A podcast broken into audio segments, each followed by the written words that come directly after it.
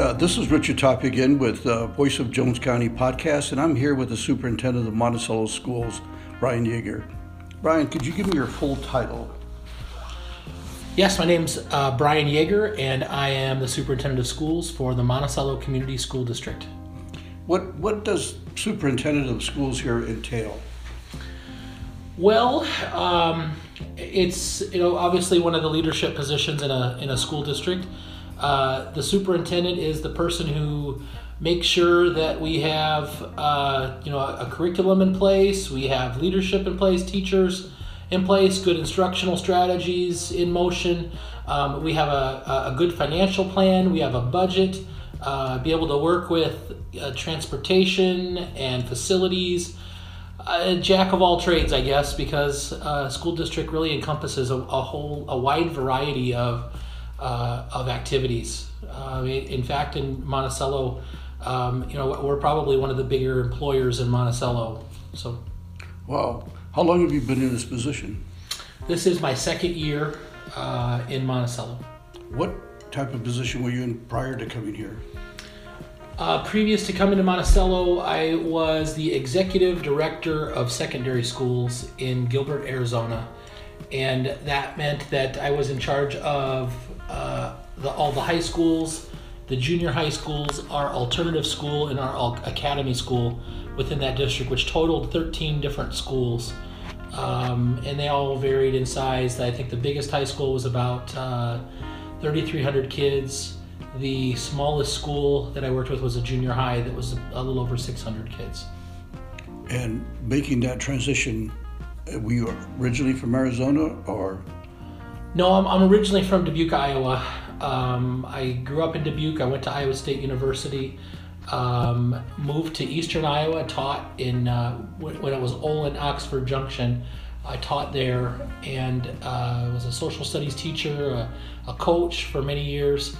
And uh, then I moved into administration and I moved to Western Iowa for just a short time. And my wife got her degree from Iowa State University. And then we decided to uh, moved to Arizona. We have some family down there, and we uh, liked our visits down there, so we thought we would uh, try to do that while we were young enough to do that. And if we fell on our face, then we only fell on our own faces and, and not anybody else's. So. So in effect, you came back home. Yeah, that's really true. I yeah, because I, I mean I'm I'm literally you know 20 30 minutes from uh, my family that still lives in Dubuque. I, I, have a lot of relatives that still live in this area. Uh, there's a lot of cousins of that are Yeagers and people related to the Yeagers around this area. In fact, my uh, my grandpa owned a farm in Hopkinton back in the 1940s, uh, and when my dad was young, they finally moved off the farm. I think in 1947. Wow. How did did you did you grow up on a farm? No, uh, my dad actually was a contractor. He built houses uh, and my the, my two older brothers decided to get into the same business. My mom worked at a meat packing plant. It was the Dubuque Packing Company, Dubuque Packing House, and she worked there for for 20 years, and then she retired from the pack. Well, how has life in Iowa prepared you for this kind of position? Oh, because teaching teaching is not easy. Yeah, um, you know. I, I am a big believer. One of the reasons we moved back is because I wanted my kids to get the same experience that my wife Jen and I both got growing up. She grew up in Central Iowa, and you know I was in Eastern Iowa. But you, there, there's a lot of fa- good family values. You know, when you're out running around the neighborhood, it's not just your parents watching you; it's everybody's parents watching. You. And, yeah. and they make a quick call to your house when something happens. I really I appreciated that, and I, I appreciated that. You know, everybody who uh, lived in my neighborhood, we, we knew them by name. We knew their kids. We knew their families we uh, we we learned to be respectful of other people. We learned how to how to listen, and we learned how to you know hopefully do the right thing. I mean, I feel like those are the that was the groundwork for who I've become. Um, you know, when when I was in Arizona, uh, the school that I was a principal at uh, at one point. Uh, we had hired so many people from the Midwest, and people said, "Why do you have so many people from the Midwest that work at your school?" I said, "Because they have the right values," and, and that's a true statement. Um, so those are the type of values I wanted my kids not to miss. You know, they lived in Arizona for you know a good part of their lives. I really wanted them to come back and be uh, be a part of that that climate and culture. How old were they when they were growing up in Arizona? Well, uh, from birth, for every all of them till uh, my oldest was uh, I want to say four, about 14 when we moved back, and the the next one was about 11, and the and the other one was uh, seven when we moved back. So I mean, they they lived there quite a long time. In fact, my oldest, you know, had gone all the way through eighth grade in Arizona, in the Arizona school system, and she was ready to start high school. So uh, it was it was probably a good time time for that transition between eighth grade and ninth grade if she's going to make the move. Was it a real culture shock for them? Absolutely. Uh, you know, to, to to be in a place where they, you know, are they're a little tentative about taking their bikes out in the front in the front of the, the street in the front yard. We don't have a very big front yard in Arizona, or didn't. Uh, you know, they go down to the park and try to meet friends. It wasn't like going out and playing in the yards and you know go knocking on the neighbor's door and you know uh, it, it was just different. And they were they were a little tentative at first because it, you know they didn't kind of know the rules. You know, they they would they'd, they'd be by the door and say, "Can we go outside and play?" I, yeah, that's what kids do. Go outside and play. And but they've really adjusted fast. They they've made some good friends, um, and that's been the biggest thing. You know, you you have a good friend group, um, you can uh, you can get adjusted pretty fast. Uh, growing up in Arizona, because of the mixture of cultures there, Native American, Hispanic, mm-hmm. uh, did was that also a factor of what they came back with? They had a, maybe a bigger insight on on culture? There, there is. Uh, there's a lot of diversity in Arizona, and um, you know, it's all the cultures that you mentioned. It, it's it's very uh, it was very insightful. I, I think to, for my kids to be down there, and, and not only uh, you know this the cultures that you mentioned, but there's a, a variety of religions in Arizona too, which is you yeah. know another factor. Um, but my but I think my kids really uh, got to see a lot of a lot of diversity, a lot of like different cultural um, events or you know family type act- family activities uh, that are driven by culture. I know some of our really close friends um, are Hispanic, and one of the things they love to do the most is get together as a family and, and they make tamales and that was like a family tradition. Yeah. And you know for uh, they'd give us tamales and my kids would love it and you know they're friends of our family so we would always have some you know great stories to share and and it just gets an example of kind of learning a little bit about another culture so. That's great. Yeah. And so making that transition from arizona to here mm-hmm. what do you miss of arizona was it just uh, you, you don't shovel sunshine. I know that for sure. Uh, yeah. But uh, you you know I I uh, I, I miss a, a, little bit of uh, the uh, and we have some family down there. That's my my wife's sister still lives down there. several of our nephews live in that area. I have cousins that still live down there too. We miss the people that's that's important, and I, I mean that's back to my Iowa values. Is you know you value family and you value yeah. you know people, and um, so we, we do miss them. Uh, we wish they could all move by us. Then it would be fantastic, but it doesn't work that way in life. So. So how how difficult was it once you came back, got this new position, um, to acclimate to the culture, academic culture, the, the the needs of the community? Was it difficult? No, in, partly because I, you know, I'd lived here and had a career here before moving to Arizona first. Um, so I, so I knew the culture of the schools, and I knew what I was going to walk back into, um, and and understanding and knowing Eastern Iowa, and you know, growing up in Dubuque, I think that's a big difference. But hasn't the culture of education in general changed? You, you know, uh, over the course of my career, yes, I know I started in the early '90s, and uh, up until today, you know, we are 2018 yeah, it has. It has, and you know, some of the things that have gone away have come back, and some of the things that you know were were were popular are just are not. Um, I think you know we're in a we're in a time period where we're we're valuing um, to be college and career ready, yeah. and um, you know I know that's a new uh, mantra that you hear out there but there's a lot, there's a lot of truth to that. I mean, you know, before that it was uh, race to the top, and then no child left behind, and then if you remember way back, it was a nation at risk. So I mean, there, we, have had these kind of philosophies that have you know taken over education, sometimes at the national level and the state level and onto the local level. Um, one of the things I always liked about Iowa, even back when I was a teacher, is that you know Iowa you know, for a long time, remain, maintained a local control of, of curriculum and um, you know, and we've do- adopted the Iowa Core probably since 2010 or so in that ballpark. Um, and so is the, the nation has adopted the Common Core or you know variations of that. But um, I I think our uh, the, the I think Iowa traditionally every year is at the top of the polls for education. I'm, I'm going to say this year they're ranked sixth. Um, you know, and, and a part of that too is you know we have good educational systems in place. We have high graduation rates in Iowa, but we have also family values who value education and promote you know kids to you know this is going to be important. You're going to study hard. You're going to do well, and you're going to you know graduate from high school. And those are things that parents tell their kids. And when you when you know that's what the kids are hearing, you, you the results are going to be higher graduation rates and more successful students.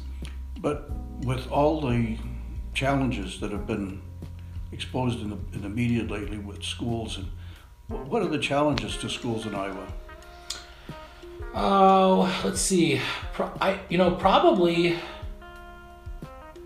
You know, I think there. I mean, there's some things now out there in the state legislature uh, that are going on this this term. Transportation has, has been a big challenge. Student funding has been a big challenge. Those are the popular ones right now.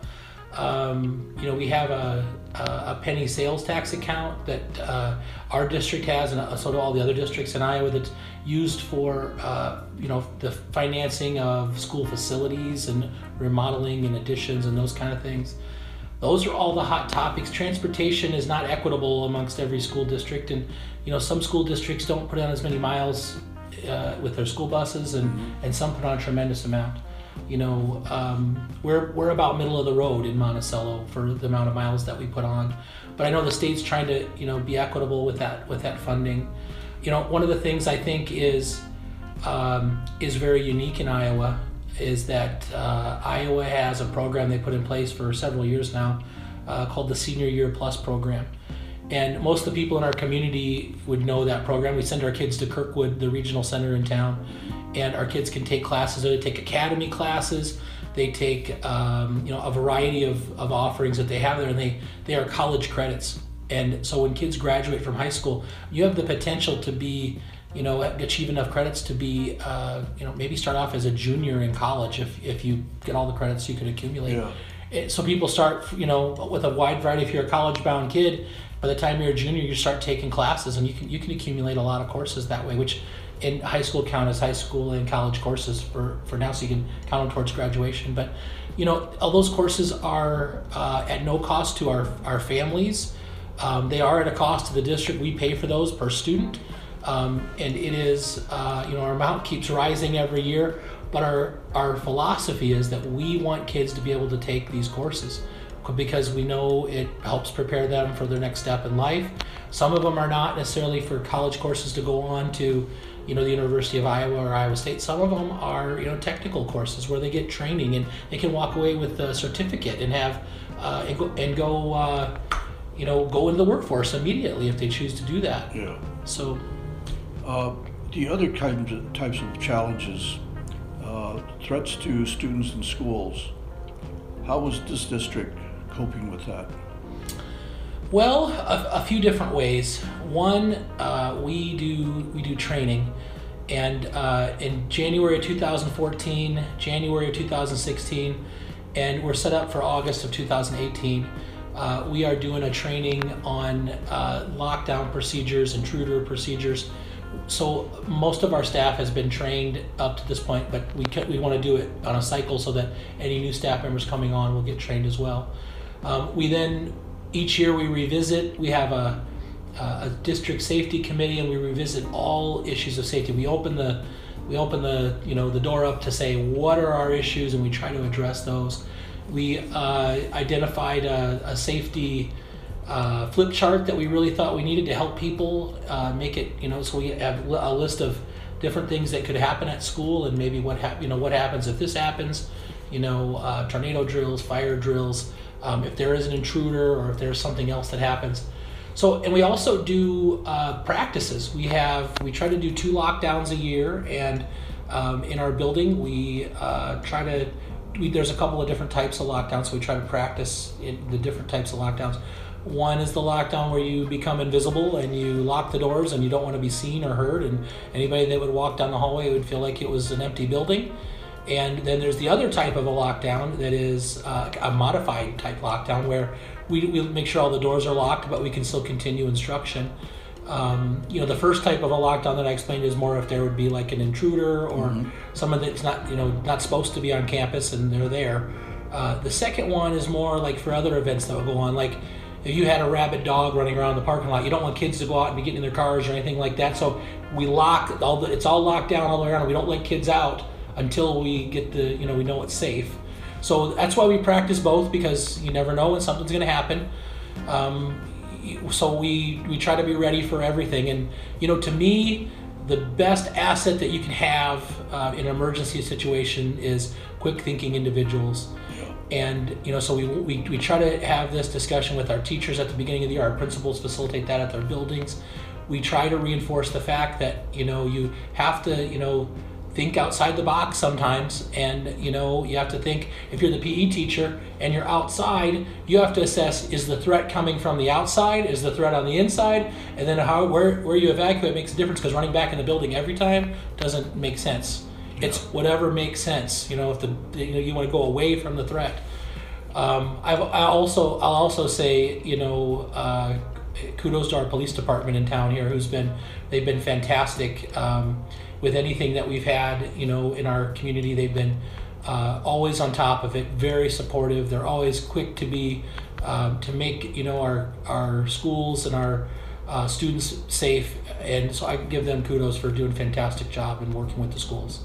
With this recent shooting in Florida, uh, have you heard from parents of what they think would be good measures to take maybe not as much as about what might be good measures to take, but more some inquiries on you know what are we doing to be to keep our kids safe.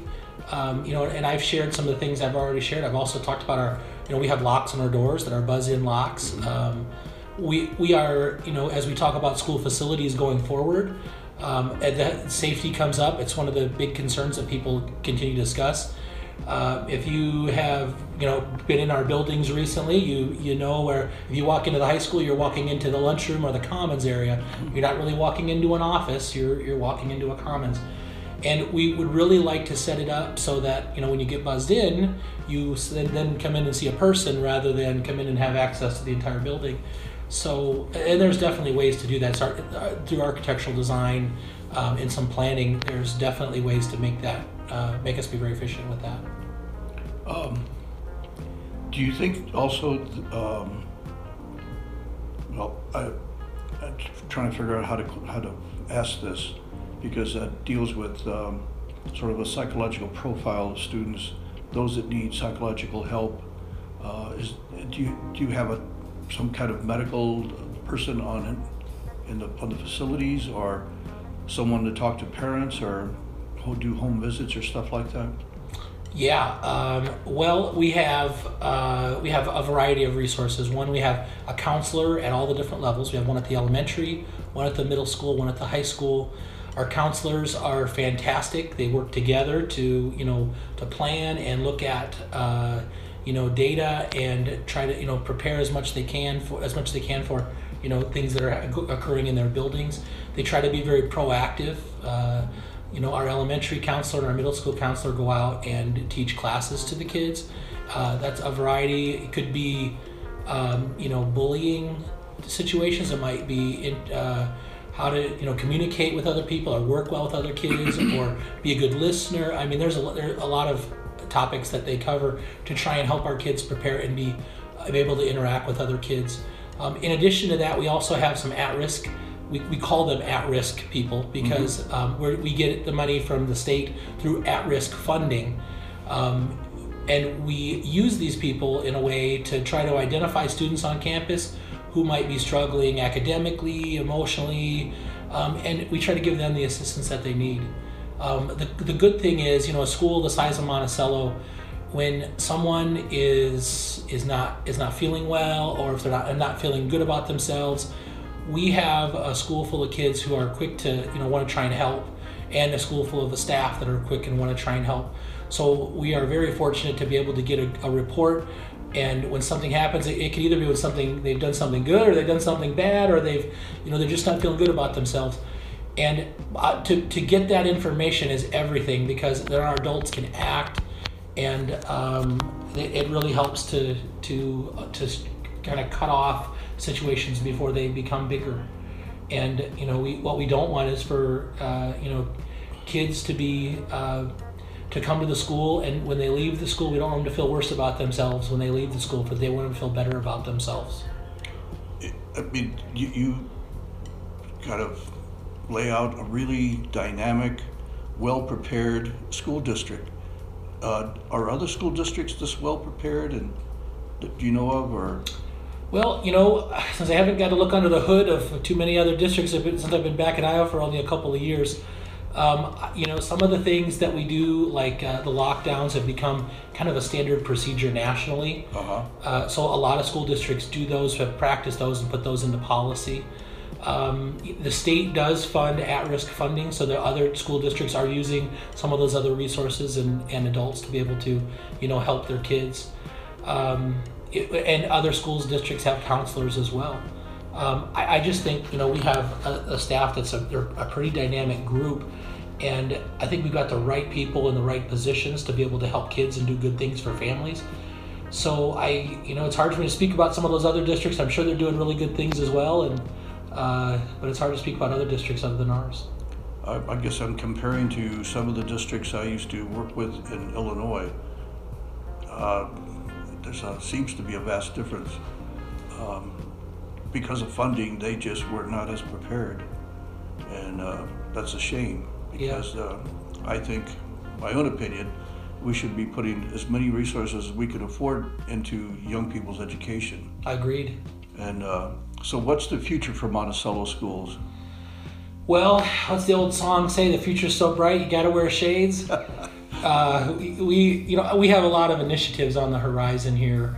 Um, last year, when I came in, uh, we worked really hard together as a district, uh, community, parents, staff, um, myself, students, uh, a little bit of this part, but we developed a strategic operating plan so that we had some focus for the next couple of years. Uh, one of the things we're going to be rolling out next year is one to one technology. And mm. we are, each kid in the 7th through 12th grade is going to have a Chromebook and they'll be able to bring those home with them, use them at school, use them at home. The kids from kindergarten through second grade are going to have uh, iPads and they'll only be able to use them at school. Uh, they will not be bringing them home, but they'll have a cart. They can keep one every night. Our teachers now already, they use them every day. They already have those in place. We got them out a little bit early, but boy, our kids use those a lot. Every time I go through there, they're, they're doing activities on those. It's been really a positive. Uh, in third grade through sixth grade, we are going to kids will get Chromebooks that they'll be responsible for, but again, they'll stay at school, kind of like the iPads do, and uh, we won't be able to bring them home until they get into the seventh grade. We're going to get on a three-year cycle with those, so students will get a new Chromebook in seventh grade, and they'll get a new Chromebook in 10th grade, and they'll have the same Chromebook through the you know 7, 8, 9. They'll have a, a new Chromebook for 10, 11, 12, and they'll have to be responsible for it and take care of it for all three of those years. In addition to that, I think even the maybe the uh, one of the bigger things that we have going on in our community is to get we've, we've really started to dialogue about school facilities and uh, it is a fact that our school facilities are aging our middle school is oh it's around 95 years old. Our two elementaries are uh, 55 and 60 years old. Um, we have done facility assessments on these uh, facilities uh, including our bus barn area over here across the street too but um, the uh, uh, last facility assessment we did was in 2012, and just to bring some of those buildings up to ADA standards and uh, do the needed repairs we need to do for fire code, um, it's it's about a $20 million bill, and that was a few years ago, five years ago, six years ago. 20 million. Just to just to do the standard repairs so, and our buildings have just aged, and some of the things that weren't fire code violations when they built these are are now fire code violations. One of the things that the engineers shared with us when they went through the middle school is that they have to redo the stairs. The height and the width of the tread does not meet code anymore. So we got to rip out stairs, put them back in again. Uh, other things we have, you know, we got uh, people's feet gotten bigger, or I don't know. You know, maybe over the years that's what happens, and or the or the idea changes as to what safety safe is, and and that makes it uh, makes us have to whatever we do remodeling, then we have to meet code. Um, but you know, it's it, we've started this process of dialoguing with the community. This week, uh, we just completed a second community meeting. We had the first meeting, we had about 120 people come out. The other night, we had a little over 100, maybe 105 people come out. And um, last Wednesday night, we got into focus groups, and people were sharing, you know, what if scenarios and here's what I here's what I think we need to focus on, and we got a lot of community feedback, which I thought was really positive. Now this week, next week, we'll be meeting with our we have a facility committee and um, which has been a really good cross section of the community. And uh, we'll meet with the facility committee again, and we're going to discuss what we heard at the uh, community meetings, and we're going to look close at an updated facility assessment. I said that last one was 2012. Mm-hmm. The 2018 uh, assessment, uh, she said, is ready to talk about Wednesday night. So I'm interested to hear um, what our facilities are, you know, in need of, and what we can do to, you know, bring those up to speed. Um, I, I, hear a lot of different plans on what you know people think is a, a good idea uh, for our community, but ultimately we need to have schools that are going to be going to be safe. They're going to meet the educational needs of our students, um, and that are you know places that you know our community and our students can be very proud of. So you know we're, we're, we're trying to meet those needs. I, I'll give you a good example for the for our educational needs at our middle school the classrooms are about 600 square feet, and for a class of 25 to 28 kids in there, you're packed in shoulder to shoulder, and it's hard for a teacher to move around or change the setup of the rooms. So a lot of times when you walk in those rooms, there's just chairs sitting facing straight forward. And if you go to other places in the district, you notice that chairs sometimes are they're, they're moved together in small groups or rearranged in different ways. Yeah. We don't have some of the ability to do that uh, at the middle school because the classrooms are smaller the, the what classrooms at the middle school are supposed to be at least 900 square feet for that age of student in the room that we would need. Uh, one of the problems is the old building doesn't, you know, all those walls are those are solid weight bearing. It's not like knocking out some studs and putting on new drywall, move it back 20 feet. You have to put in steel and reinforcing girders, and if you're going to do anything with the walls, because they all hold up the weight. And the way those buildings are built, they're built like a fortress, you know. And they used to, they, people say that, you know, those old buildings have good bones. Our architect said, you know what, that is absolutely true. But sometimes in this case, those good bones work against you because you can't just move the walls when you want to move them and expand rooms to be the size you want or configuration that you want it. Wow. Well, it sounds like you're having a great time. Yeah, it's been it's been a good year. It's been a good two years and we're, we're all really busy. I mean, we are we're spinning around like a top around here, and I'm not the only one. There's a lot of people working really hard to make all these things happen, and you know, we, we want our school district to be good for our students, for our staff, for our community. Like I said before, we really want our, our community to be proud of it. Um, I think the things we're doing on the inside of the building, instructionally, um, you know, activities with kids and the opportunities for kids to participate in a wide variety of academic and, and extracurricular activities well, we're knocking it out of the park. And uh, I'm really proud of what our staff is doing in, in, all those areas. We just really need to have our facilities um, be brought up to speed to be able to match with the great things that are going on inside the buildings. Well, you know that we have this podcast radio, mm-hmm. and we talked about the possibility of working with some of your students mm-hmm. to do kind of radio theater. Mm-hmm. Um, how can we make that happen? Um, well, we'll have to check. Usually, you know, groups that do that are high school age kids. Yeah. So, um, you know, we already have kids that are involved in state speech or, or speech at this point who do radio broadcasting. Uh, they do video, uh, video. Uh, excuse me. They do videos for uh, their speech competitions. So maybe one of those groups can be someone that we could partner with and see if they'd be interested in that. I, I do have some kids right now out there. We have student council for at the high school is working on a video for our district because we want to tell the story of our of our school district and so what we're going to do that is to create a video that shows what it's like so the kids are kind of doing a day in the life and they want to see what it's like through the eyes of the students so our, our high school student council kids are working on that project our high school marketing kids are, are working on uh, trying to do videos of each of the buildings so that you know we have people that you know some can't necessarily get out and see our buildings. So we're making videos of all the buildings. They're only going to be you know three minutes long, maybe in that ballpark, um, and we're going to put them on our website so that people can go do a virtual tour of the buildings rather than you know get out and if you if you can't get to one of our meetings or you know on wednesday night we did a, a physical tour of the middle school but not everybody can do that there's only a little over 100 people there so for the other thousands of people that live in the community we want to give them the opportunity to see it on their own time and um, and be able to make their own decisions about what the insides of the buildings look like but there's there's potential for partnership in there too And also, if you if you think it'd be appropriate, we'd like to have those on our website and get a broader audience. okay And, Yeah. there's got to be a way to make a link in there I, Oh yeah, yeah. i'm sure yeah Get set them, and I, uh, the- I work with Scott Whirling, and he knows how to place it right in there. okay Well, I want to thank you for taking time to do this. yeah my pleasure Hope we can do it again. Love to. Very uh, good. Thanks, Richard. Thank you. You bet.